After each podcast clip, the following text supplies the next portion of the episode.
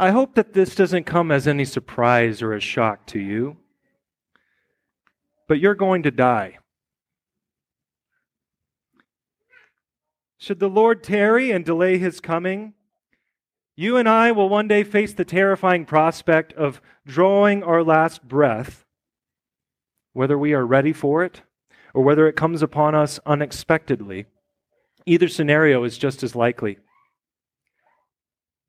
That's what today's ashes are about. And I'm convinced that they are more important and more needed than ever. In our postmodern world, where medical care is more advanced than ever, where we can live longer than ever, we are not confronted with our own mortality as much as the previous generations have been. The reaction to the COVID 19 pandemic is an indicator of a culture that does not how to that does not know how to process or to handle the reality of death. So we use the ashes to remind you of its very real and present threat. And as sure as they will touch your skin, it is just as sure that one day every single one of us will be prettied up as much as possible, even though there's nothing pretty about death, or we will be burned to ash and committed to the earth. So, this ritual exists to put you in touch with that reality in a way that you normally are not. Because you and I are usually insulated from that harsh truth. And yet, as terrifying as it can be to know that our bodies are currently wasting away, even as I speak, and that the hourglass is running out for all of us, the shape that will be imprinted upon your forehead indicates that you do not have to be afraid. We've been marked by the cross of Christ in holy baptism. And because we are united to, Jesus in a death like his, it means that we have the guarantee that we will be united to him in a resurrection like his. So, on one hand, reality should set in for you. Whenever you hear the words, remember that you are dust, and to dust you shall return. Such is the wages of sin. It should cause us to cry out to God for mercy, like the tax collector in the temple, the one who prayed in Jesus' parable, the one who would not lift his eyes to heaven, but beat his breast and said, God, be merciful to me, a sinner. But that word of law, that word of mortality, is not the final one for you because your heavenly Father hears and responds to your pleas for mercy. He has promised to raise you on the last day, and He does not lie. That's the promise that's often overlooked in our gospel lesson this evening. In his Sermon on the Mount, Jesus gives instructions for how his disciples are to go about their piety. That's acts of devotion, charity, discipline, these types of things.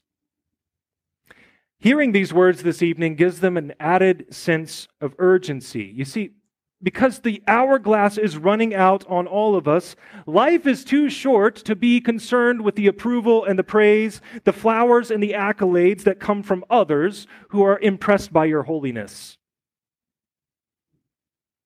This is what the Pharisees were guilty of in Jesus' day. When they gave alms to the poor, they did so in such a way that they would be noticed by others. They prayed in public so that others would see them go on and on and on with these long winded, very ostentatious petitions. And when they fasted, they made sure that everybody else knew about it by refusing to wash their faces and by acting very demonstratively. But Jesus warns Beware of practicing your righteousness before others to be seen by them, for then you will have no reward from your Father who is in heaven. So, in keeping with the rest of Jesus' teachings in the Sermon on the Mount, the idea here is that God is not only concerned with our external actions, but also with the underlying motivations of the heart behind those actions. The question here is not whether you should abstain from doing these works of almsgiving, of prayer, and of fasting. Quite the contrary. Jesus assumes that you will be doing them as a faithful disciple. He says, when you give to the poor, when you pray, when you fast. So, the question that you and I should ponder as we enter into this season of repentance and of fasting and of focused devotion, the question that we should be asking is why we are doing them in the first place. And thus, Jesus provides us with some direction for how these practices ought to be carried out in the life of a baptized believer. So, as opposed to the look at me type of attitude that the Pharisees had, Jesus is calling us to humble piety. As disciples who have been crucified with Christ, we should know nothing of using our good works to score righteousness points with the world. I'll tell you now, the world isn't impressed, anyways. The world has its own religion of works righteousness. So we might as well not even bother with goofing up our own and turning our religion into something that people can get anywhere else.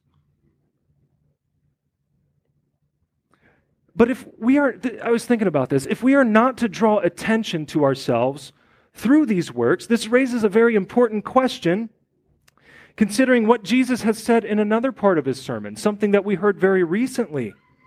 We heard that we are to be salt and light, that we are to be a city set on a hill, that we are to let our light shine before others. This is the same sermon that Jesus is preaching. Shouldn't other people see the good works that we do in Jesus' name? And therein lies the difference between the motivations of the Pharisees and the motivations of Jesus' people. It's not that our good works and our pious activities aren't, should never be seen by others, because that's quite impossible, by the way. It's a matter of our posture when doing them. Do they glorify God, or are they a means of glorifying ourselves? So, for example, when you give to an organization like Driving Hope, which is an organization that we partner with, that, an organization that provides medical transportation to the poor and to the needy and folks that need to get to their doctor's appointments, consider giving to Driving Hope during this season of Lent. But whenever you give to Driving Hope over these next couple of months, you won't do it in hopes of getting a plaque or your name in the newspaper. You will do so because your Father delights when you respond to his love in Christ for you by loving your neighbor. Loving your neighbor through acts of kindness and generosity. When you pray this season, you will not concern yourself with posting it on Facebook and making sure everybody knows that you're a pious Christian. When you pray, you will commit yourself to it because you know that on account of Christ, your Father promises to hear you and to answer you and respond to what you need. Jesus gives us the Lord's Prayer not only as content to pray, but also as a reminder of the simplicity of prayer. In Jesus' way of praying, there is no decreeing and declaring. Uh, there is no naming and claiming, as some of our modern heretics would suggest. In the Lord's Prayer, we have simple petitions, humbly asking God for what we need. And when you fast this season, whether it's from food or from luxury or otherwise, it will not be so that everyone around you will know how holy you are. Rather, it will be because of what we're taught in the small catechism that fasting and bodily preparation are certainly fine outward training. Preparation to receive the body and blood of our Lord.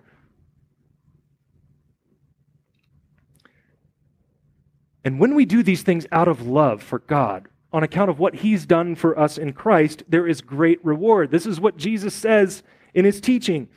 You see, the Pharisees had already received what they were after. They were after the accolades, the adulation of man. That was their prize. But you, you are after something much richer. You are after something far, far more important even if no one should see anything good that you do, which hardly seems likely, your Father sees it. And because you belong to Him through the death and resurrection of His Son, there are rewards for you, both in this life and in the life of the world to come. You will be rewarded with the fruits of faith, with a clear conscience, here and now the temporal blessings that come with doing what God calls you to do. And as much as you might seek anonymity from others, your good works will speak for themselves before others. And people will see your good works and give glory to your Father who is in heaven, as Jesus said in another part of the sermon. And in the world to come, there are rewards for the good works carried out through faith in Christ, not because your works are perfect, but because even they are cleansed by the holy and precious blood of Jesus, and they are pre- presented to God by his mediation. On the last day, you will hear, Well done, good and faithful servant. Enter into the rest of your master. You see, we're going to die relatively soon. The hourglass is running out on each of us. We don't have time to play righteousness games with others, hoping in vain that they will give us a pat on the back for our commitment and our fidelity and our faithfulness to what we believe. It's a fool's errand to chase the approval of others, especially the fallen world. When it comes to our devotion to the Lord, why would we care about their approval? Don't get caught up in all that. Instead, take your medicine. Eat a slice of humble piety today. Remember who you belong to. You belong to the God who always sees you and always hears you, the omniscient one who knows your heart better than you do and for all of your impure motivations, for all the times that you have derived pleasure from the fleeting accolades of others, and for all the times that you have failed to give him glory through your good works. He has laid every single one of those upon Jesus, upon the cross, where Jesus has paid for it in full. And through his blood, you have full and free forgiveness and he has done so so that you may serve him in righteousness, innocence, and blessedness. So, as we enter this Lenten season, may God our Father grant that we do so with all humility, giving him glory in all things, even as we pray. God, be merciful to me, a sinner. In the name of Jesus, amen.